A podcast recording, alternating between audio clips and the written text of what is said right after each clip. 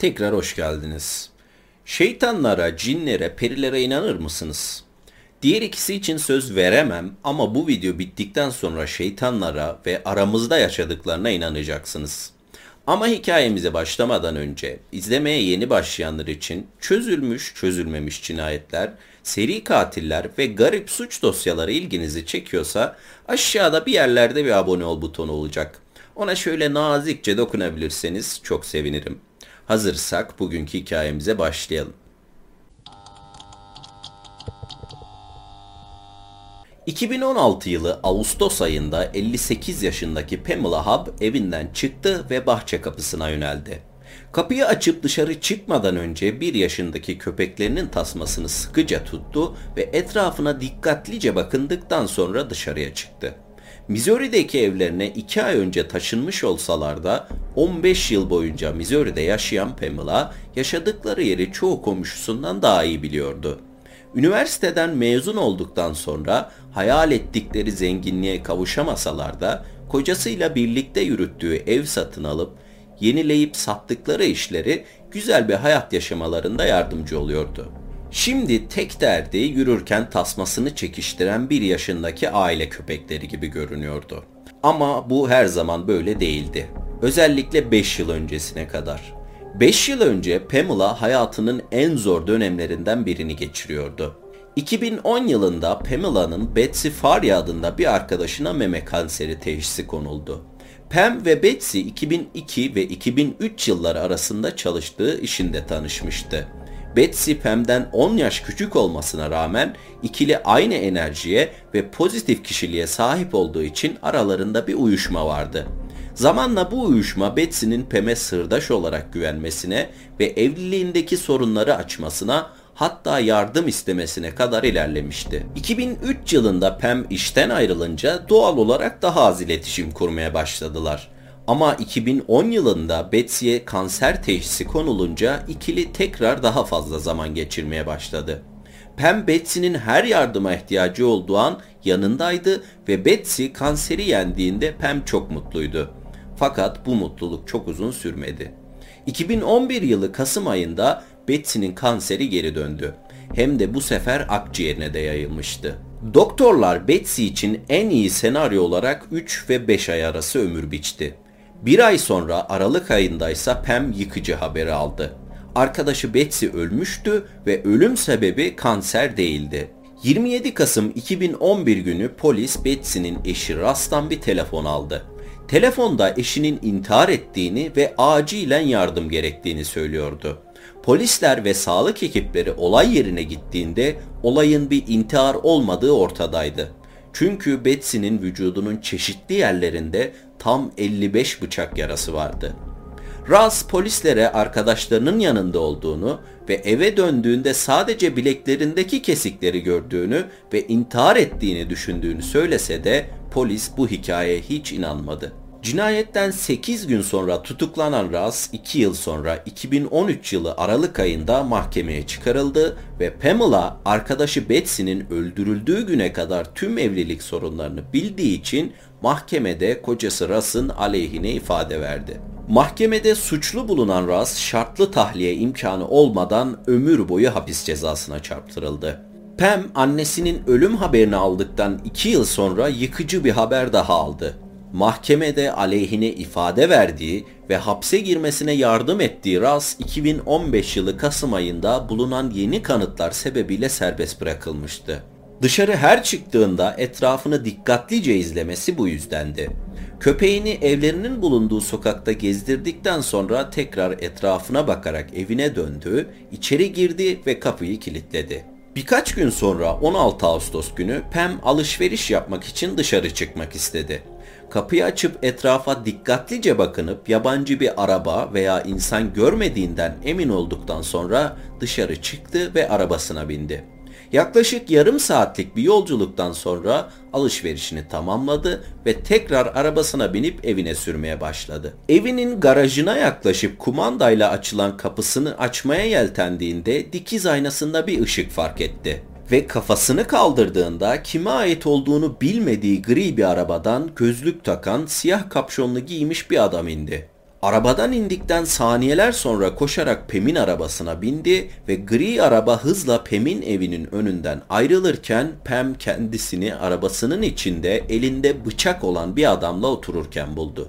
Pam korkudan hareket edemezken arabaya binen adam kendisine arabayı bankaya sürmesini ve rasttan çaldığı parayı geri vermesini söyledi. Betsy ölmeden önce Pam'i hayat sigortasında hak sahibi yapmış ve iki kızı 18 yaşına gelene kadar 150 bin doları bankada tutmasını, kızları 18 yaşına geldiğinde kendilerine vermesini istemişti adamın bu paradan bahsettiğini ve Russ'ın parayı kendisinden alması için bu adamı yolladığını anlamıştı. Parayı verse de hayatta kalamayacağını düşündüğü için ani bir hamleyle sağ elini saldırganın yüzüne vururken sol eliyle arabasının kapısını açıp az önce kumandayla kapısını açtığı garajına girdi. Ve garajın kapısını tekrar kapattı. Saldırgan yüzüne aldığı darbeyle düşürdüğü bıçağını tekrar aldıktan sonra hızla Pem'in arkasından garaja yöneldi ve garaj kapısı kapanmadan önce vücudunun yarısını içeri sokmayı başardı. Pem saldırganın içeri gireceğini anlayınca koşarak mutfak kapısından girdi ve sağa dönüp yatak odasına girip kapıyı kilitledi. Saldırgan içeri girip Pem'in peşinden yatak odasına geldiğinde Pem, Russ'ın bir gün kendisinden intikam almak için geleceğini bildiği için aldığı silahı kapıya doğrultmuş ve saldırganın içeri girmesini bekliyor. Bir yandan da telefonla 911 ile konuşmaya uğraşıyordu. PEM'in 12'yi 10 geçe yaptığı 911 konuşması şu şekilde. Bu seferki telifsiz kontrol ettim. Hey, hello, there's someone broken in my house. Help! What's the address you're at? Help! Woman, can you you want me to get your wife? No, I'm not getting in the car with you. No, get away. Get out, get out, get out. Pem daha adresini veremeden operatör 5 el ateş edildiğini duydu. Dakikalar sonra polis Pam'in evine geldiğinde Pam garajda polisleri beklerken saldırganı yatak odasında göğsünde beş kurşunla yatıyordu. Pam karakolda ifade verirken saldırganın kim olduğunu bilmediğini söylese de saldırganı Ras Farya'nın gönderdiğinden emindi. Pam Hubb'ın ifadesi alınıp serbest bırakıldı. Dedektifler de Pam'le aynı fikirdeydi. Saldırının Ras'la alakası var gibi gözüküyordu. Ama yürütülen soruşturmada öğrenilene göre saldırının Ras'la kimsenin aklına dahi gelmeyecek bir şekilde alakası vardı. Yürütülen soruşturmada dedektiflerin öğrendiğine göre PEM'e gerçekleştirilen saldırıya kadarki güne ve saldırının gerçekleştiği 16 Ağustos gününde olanlar şu şekilde. 10 Ağustos 2016 günü Russ serbest kaldıktan 8 ay sonra ve Pam saldırıya uğramadan 6 gün önce 39 yaşındaki Carol Alford evinin önünde oturuyordu. Saat 11 civarı kime ait olduğunu bilmediği siyah bir araba evinin önünde durdu ve penceresini indirip Carol'a 100 dolar kazanmak isteyip istemediğini sordu. Sürücü kendisini bir televizyon programında prodüktör olarak tanıttıktan sonra bir hırsızlık, 911 araması ve sonrasında cinayet canlandırması yapacak kişiler aradıklarını ve yüzünün bu işe çok uygun olduğunu söyledi. Carol paraya ihtiyacı olduğu için bu teklifi kabul etti. Ama sürücü kendisine araba anahtarlarını veya cep telefonunu getirmemesini söyledikten sonra bunun biraz tuhaf olduğunu düşündü. Sürücüye hemen döneceğini söyledikten sonra eve girdi ve mutfakta çekmeceleri karıştırıp aradığı şeyi buldu. Bir bıçak. Bıçağı giydiği sivitin koluna sakladıktan sonra mutfak tezgahından bir bıçak daha alıp sivitinin ön cebine sakladı ve telefonunu alıp sessize aldığından emin olduktan sonra pantolonun cebine koyup tekrar dışarı çıktı. 100 dolar Carol için büyük bir paraydı ama 100 dolar Carol'ın tanımadığı biriyle aynı arabaya silahsız binmesini sağlayacak kadar büyük bir para değildi. Arabaya bindikten sonra sürücü canlandırmayı alışveriş merkezinin yakınlarında yapacaklarını söyleyip alışveriş merkezine doğru sürmeye başladı. Carol arabaya bindikten sonra geçen 2 dakika içinde çok büyük bir hata yaptığını düşünüp sürücüye geri dönmeleri gerektiğini söyledi. Bunun için bir bahanesi de vardı ayakkabılarını giymemişti. Sürücü Carol'ın ayaklarına bakıp ayakkabısı olmadığını gördükten sonra durumdan ne kadar rahatsız olsa da arabayı tekrar Carol'ın evine doğru sürmeye başladı. Eve yaklaştıklarında Carol arabayı evin önüne sokmasını istedi ve sürücü itiraz etmedi. Araba evin önüne girdikten sonra Carol arabadan inip evinin girişini çeken kameraya baktı ve arabanın sürücüsüyle birlikte plakasını da çektiğinden emin olduktan sonra içeriye girip tekrar yalın ayak dışarı çıktı. Sürücü camına yaklaşıp arabaya binmeyeceğini söyledi ve kamerayı gösterdi. Cebinden telefonunu çıkarıp kameranın kendisini çektiğini ve polisi arayacağını söyledi. Sürücü tek kelime etmeden camını kapatıp evin önünden ayrılırken Carol söylediğini yapıp polisi aradı. 6 gün sonra Pam'in saldırıya uğradığı gün olan 16 Ağustos'ta Carroll'da başarılı olamayan prodüktör başka bir mahallede birilerini aramaya başladı. Yaklaşık 40 dakikalık bir geziden sonra sokağın ortasında oturmuş gökyüzünü izleyen bir adam gördü. İki çocuğuna bakmak zorunda olan ve işsiz olan bu adam için 100 dolar çok büyük bir paraydı. Prodüktör camını indirip 100 dolar vereceğini söylediğinde daha cümlesini bitirmeden teklifi kabul etmişti bile. Arabaya binip yaklaşık 30 kilometre yolculuktan sonra Pam Hap'ın evine geldiklerinde sürücü adama ne yapacağını tüm detaylarıyla anlattı. Bir canlandırmada rol alacağını sanan adam bir tuzağın ortasına çekildiğinden habersizdi. Pam yatak odasına girip 911 ile telefonda konuşmaya çalışırken bir eliyle kendisine silah doğrulttuğunu gören adam hala canlandırmanın bir parçası olduğunu düşünerek kendisine verilen rolü oynuyor ve sözleri söylüyordu. 911 aramasından 10 dakika sonra polisler olay yerine geldiğinde adamın cebinden kilitli poşet içinde çıkan bir notla birlikte 900 dolar para çıktı. Üzerinde kimlik veya kişisel bir eşya bulunmasa da kimliği parmak izinden belirlendi. Öldürülen kişi 33 yaşındaki Louis Gampenberger'dı. 17 Ağustos günü polisler Louis'in annesinin evine gitti. Louis'in annesi oğlunun kayıp olduğunu bildirmek için gittiği karakoldan yeni dönmüştü. Oğlunun öldüğünü duyunca yıkıldı. Ama oğlunun bir kadının evine zorla girdiğini ve kadına saldırmaya çalışırken vurulduğunu öğrenince soruşturmanın seyrini değiştiren bir şey söyledi. 7 gün önce 10 Ağustos günü 911 Carol Alfred'den bir telefon aldı. Polisler Carol'ın evine gidip kendini prodüktör olarak tanıtan kişinin hikayesini dinlese de o zaman bu kişiyi bulmak için herhangi bir çaba harcamadı. Ortada işlenmiş bir suç yoktu. Ama 7 gün sonra Pam'den hikayeyi dinleyen polisler aynı kişinin Louise'i arabaya bindirip Pam'in evine bırakmış olabileceği ihtimali üzerinden ilerledi. Carol'ı karakola davet eden polisler 6 kişinin fotoğrafını gösterdi ve Carol bir an bile tereddüt etmeden aralarından birisini seçti. 6 gün sonra 23 Ağustos günü dedektifler Carol'ı arabaya bindirmeye çalışan kişinin Louise'i arabasına alan kişi olduğunu doğruladı. Louis'in annesi kendisini ziyaret eden dedektiflere oğlunun Pem'i yatak odasına kadar kovalayamayacağını söyledi. Ve söylediğinde çok ciddiydi. Louis bunu yapamazdı çünkü gençken geçirdiği bir trafik kazasında beyninde ciddi bir hasar oluşmuştu ve 12 yaşındaki bir çocukla aynı beyne sahipti.